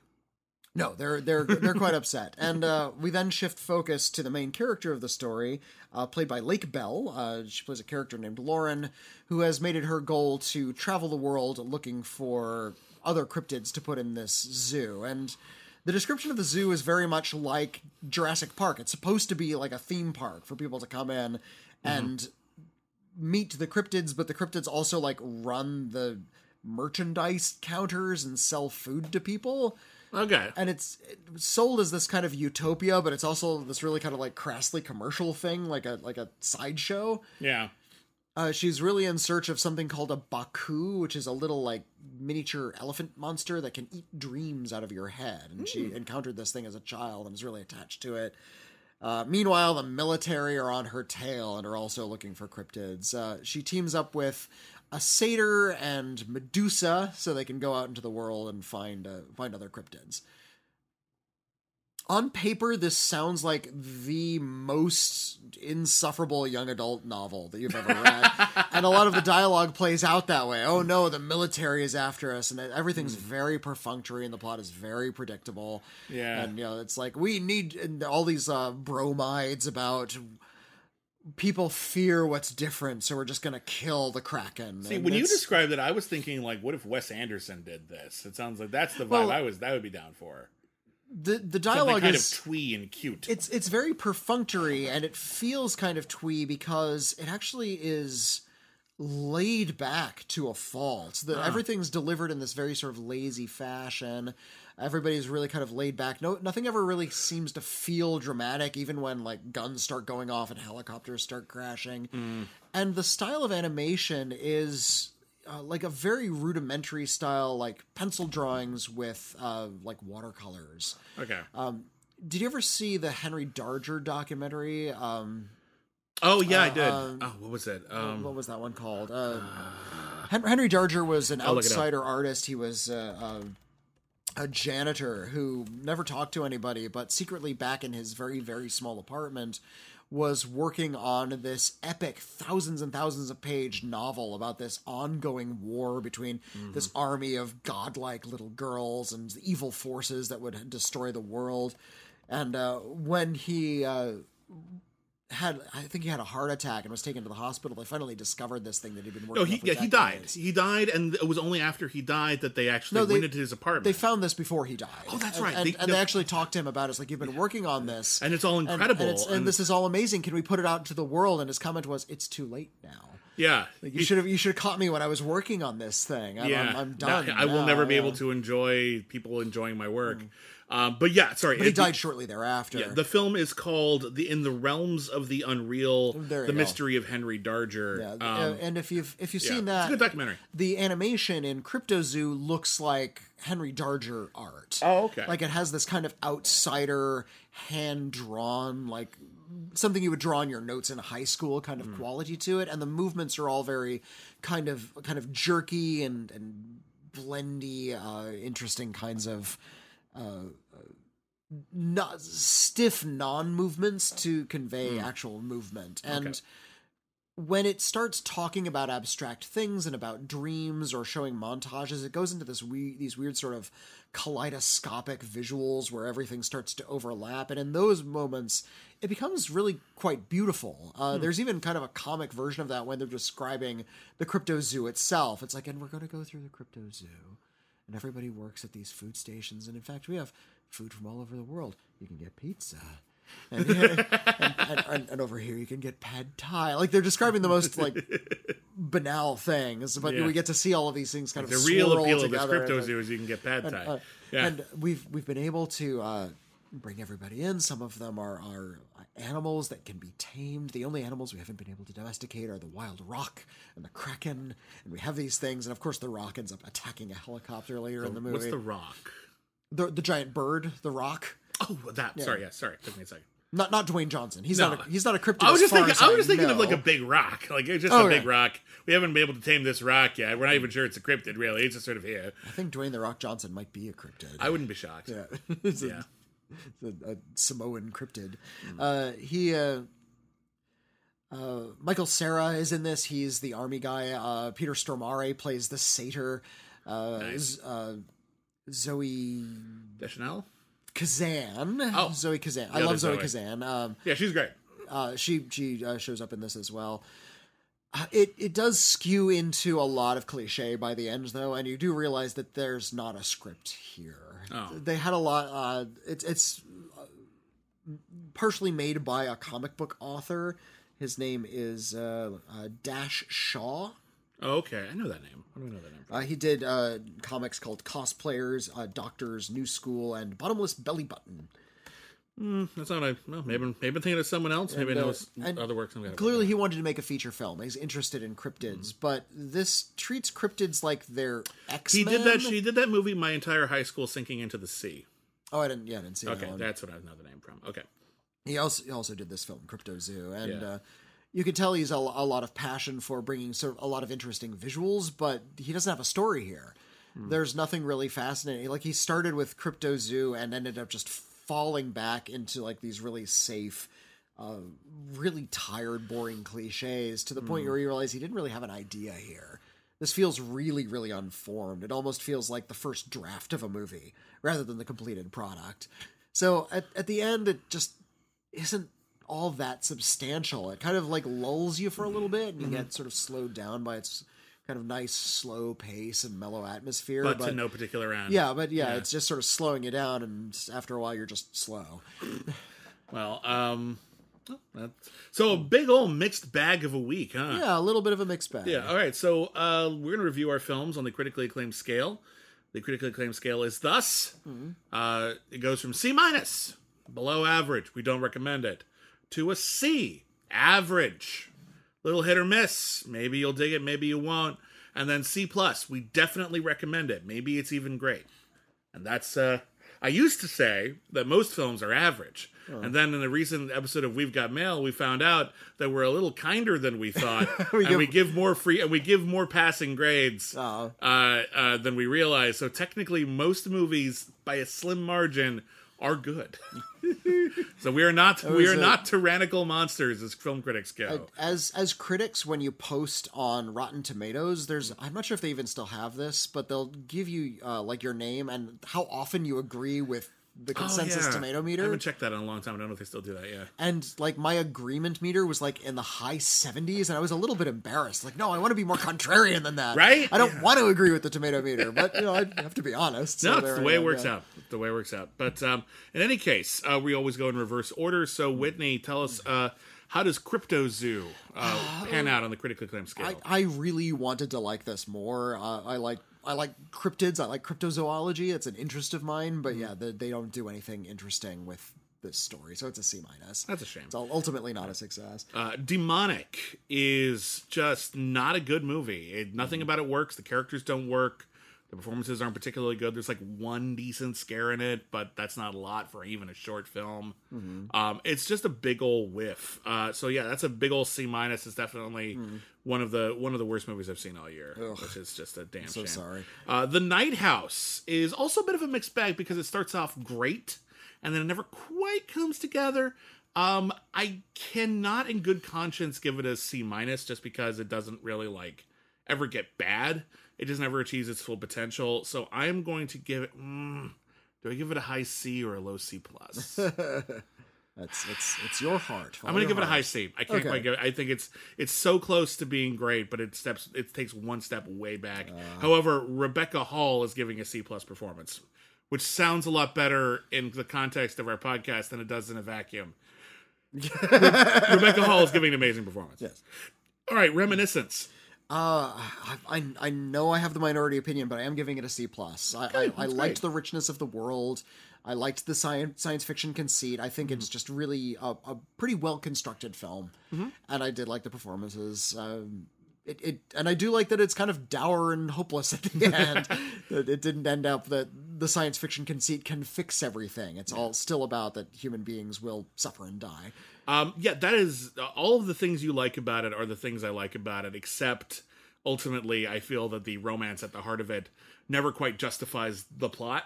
I feel like they kind of uh, sort of miscalculated how emotional that should be. I think that dourness is too present at the beginning, Okay. even though I, I'm fine with the dour ending. So for me, it's a low C. Uh, it's definitely not a bad movie, but it doesn't quite come together, and I don't think it maximizes the potential of the concept. Uh, the protege is a very pleasant C plus, just a really rock solid, well crafted, well acted, impressively sexy assassin movie from director Martin Campbell. Uh, with a really, really good cast. So, if uh, I do like- definitely recommend it. Nice, he still got it. I, Yeah. I, I remember really digging on Goldeneye way back in the day. Mm-hmm. So Yeah, no, it's it's a it's a mature action thriller that that really does work, and I do hope more people take a look at it. And then lastly, Paw Patrol. uh, I, I'll give it a C. Okay. Uh, it's it's bright and heroic and okay for little kids. It's not Yeah. Terribly sophisticated, but it's not designed that way. Yeah, this is very clearly intended for a young audience, and so you do have to you do have to consider that. I think you know, as an adult, you're going to be a little bored, perhaps. Well, but that's it's it's not here for you, is it? Consider this. Um, I- and I'm not saying think like a parent, but Hmm. think uh, what sort of messages is a film like Paw Patrol giving to a young child? I agree, and I think I mostly think- the messages are pretty good. the, the messages are pretty good. We're talking about you know defunding the police, but those are more sophisticated things that a kid won't be keying I, into. I agree with that, and I think that there. That's my issue with it as a film is that I feel like it could have been a little more solidly developed without undermining all of these good, nice kid things about it. Mm. I don't think they they went that far. It's kind of a bummer. So that's why it's not a C plus. And I do think there are a couple too many like fat jokes and jokes about. I don't remember any fat there's, a- jokes. there's just a couple of things about how like the pug dog is all the bulldog is always needs food and oh he doesn't fit in his clothes and just these little things that are just Oh. they're just little things, but they're they're prevalent and they're pervasive and they don't seem to be very well examined and little things like that. Not so much that they ruin the movie, but they're worth noting that hmm. it isn't like entirely, you know, golden. But um, yeah, this is a oh, by and large, this is a harmless little movie. And I think that in terms of it's trying to espouse something positive, and it mostly succeeds, and it's not doing some of the worst things that kids movies do lately. Um, I got to get at least give it a C. I Right. think it's a it's a it's it's just okay. It's, it's up. It's upbeat. It's Yeah. positive. It's it is innocuous and yeah. If I if I had children very and they, un- unsophisticated movie. if I had yeah. children and they really wanted to watch this, there there are other kids movies I would much prefer they not watch instead. Uh, So. I would be like, okay, fine, you can watch Paw Patrol the movie again, knock yourself out. I think I'm so I glad we got uh, Paramount Plus. I, I think I may have mentioned this before, but I took my kid to see uh, The Secret Life of Pets 2. oh yeah, yeah. And uh, we didn't make it through. I didn't review it because we didn't make it through the whole thing. He wanted to leave before the movie was over. There were there's some scary wolves in it. And he was yeah, the bad guy has like hench wolves And, that uh, are pretty pretty Also, my son doesn't bitey. really care much for movies. Like he's not excited to be in a theater. He once he was done with his soda, the movie was over. It's like okay, I'm done. I'm We here for go. the snacks, damn it. More or less. That, that's, That's how I am at baseball games. I'm here for the big hot dog, and I ate the big hot dog, and now I'm done. Thank you. But uh, when I was watching that movie and I'm with my young child and I'm thinking, what is he getting from this movie? And The Secret Life of Pets 2 is an incredibly mean spirited movie. All the jokes are based on humiliating other characters or making mocking how they feel about the world. or- Mm-hmm. Yeah, like the protagonist dog has like is like really protective of a child and is he's a, bit very fe- neurotic, and he's the a ver- solu- very fear- fearful character. but the solution to his problem is to be a man. Well, th- You know, and that's- well, that's not healthy. That's not what I'm. That's not what I'm taking from it. What I'm taking from it is that he is a fearful character, and all of the other characters are laughing at him. Yeah. for being fearful and uh, And- and, and- humiliating him for being fearful. A And the solution isn't a- that they need to understand him better. The solution is that our hero dog is supposed to buck up, and I think that's part and parcel. Is my point. the solution is that these other characters are not being told to be kind. exactly. That's my point. Exactly, And, uh, and I'm just I went about it the other way, but yes, Yeah, I uh, agree with you. That's exactly what I'm saying. and uh, you know, the, a dog arrives at, at a farm and says, "Wow, I'm excited to be on a farm," and the cow makes fun of the dog for being excited. Mm-hmm. Uh, there is a lot of like slapping and yelling and mocking in a movie like that, and Mm-hmm. I, I'm realizing that my kid is not old enough for something like The Secret Life of Pets too. Yeah, Paw it's Patrol, not a healthy which- attitude which to skews- espouse to a little kid. Yeah, Yeah, skews a, younger than the Secret Life. Like a, a nine year old could see uh, Secret Yeah. Life of Pets. Paw Patrol's for like four year olds, Mm-hmm. but uh, you know, it's a preschool movie. But it's as a result a lot more positive and wholesome, and uh, I think uh, a kid gets something a little bit better from a movie like Paw Patrol. and I think that's great. Hmm. Um, okay, so that is it for critically acclaimed this week. Thank you everybody for listening. We'll be back next week with more reviews, Hmm. probably of Well, ne- next something. next week is the next Avengers movie, isn't it? No, it's the week after, isn't it? Oh, okay. Oh, yeah, maybe so. It's the first week in like September. I Oh, think it's the first Marvel movie to open in September. I think that's why I remember that. Oh, okay. So we got like another week or two for that. There's there's other stuff coming out. Hmm. I guess. I don't know. We'll we'll see it when we see it, won't we? Uh, we'll be reviewing I'm the, not- the new Ted Bundy movie. Uh, There's another Ted Bundy. Movie. There's movie? another Ted Bundy Oh my- movie. This really? this one with Elijah Wood. Oh Um, my god. uh, it's about the uh, the birth of FBI profiling and how Ted Oh. Bundy was actually very extensively interviewed about his mental illnesses in Isn't order that, to was that what better... that David Fincher series was about too? Mindhunters. Oh, I, I It was I about didn't like the birth of. FBI profile. Okay, well anyway. Uh, I guess that well, here's a movie about the same thing. All right. Um, going to be talking about other film. Uh, the new Candyman film is coming out next week too. Oh, is that this week? yeah, Candyman Oh, Four is coming out. This okay, week, well that I'm actually excited about. Um, so uh, yeah, we'll be reviewing all that stuff, and I hope it's good. Uh, thank you everybody for listening. Uh, thank you, very special thank you to all of our patrons over at patreon.com slash critically acclaimed network. Yes, indeed. We without you we wouldn't be here. No one would have any of these shows, even if you're not a Patreon. Uh, even if you're not a patron, these shows would not be here. So thank you to all of our patrons. You're the reason we're here. Thank you so much. Uh, and uh, yeah, if you want to become a patron, you get a bunch of exclusive shows. Uh, you can head on over to patreon.com slash critically acclaimed network. We'd love to see you. We're doing an online hangout later this week. Uh, so uh, yeah, check uh, check your local listings. Um, but uh, we're also on Twitter at Critic Acclaim. I am at William Bibbiani. I'm at Witney Seibold. Uh, if you want to write in about anything we discussed on this episode or anything else you want to talk about, we have a podcast called We've Got Mail, and we respond to your emails. Our email address is letters at criticallyacclaimed.net. We also have a P.O. box, which I keep forgetting to memorize. Witney?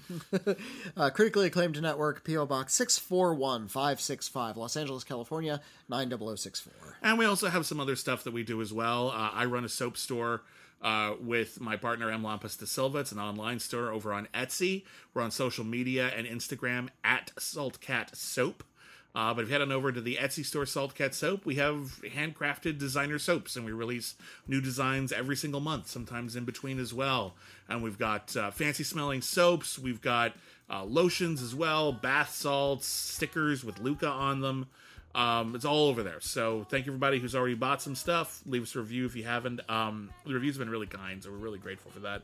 And then Witney has another podcast that we sometimes forget to mention. That's right. Uh, uh, over on the Screen's Margins, which is the network run by B. Peterson, uh, they and I talk about what we watched on Ovid that week. Ovid is a really wonderful streaming service that you should probably be subscribing to, uh, which has all the deep cut art house stuff that you've never heard of. If Criterion is too commercial for you, Ovid is the place to go. Yeah, if if you remember wanting to see that one movie that was playing at your local museum for a day, but you couldn't go because it was at 11:30 a.m. on a Wednesday, uh, that's on Ovid now. Uh, go go see it there. If you want to see uh, oblique political French movies that are over five hours of, in length, that's where you go. And so, B and I really love Ovid, and so we just talk about whatever we got to on Ovid. I think that's great. We've been talking about the films of uh, Pat- Patricio Guzman, uh, the Chilean filmmaker who did the Nostalgia for the Light and the Cordillera of Dreams. So yeah, a lot of interesting discussions happening there. That's awesome. All right, uh, so thank you everybody for listening. We'll see you all around at all of those places. And never forget, everyone's a critic. I wanna go to the midnight show. I'm sorry, what? What does innovation sound like? It sounds like the luxury of being in the moment with your customer, client, or patient. It sounds like having the right information right when you need it. It sounds like being at your best for your customers and your business. Thanks to Hyland's intelligent content solutions that improve digital processes, innovators everywhere are able to do their thing better, whatever that thing is. Now, who doesn't like the sound of that? Hyland, for innovators everywhere, visit hyland.com.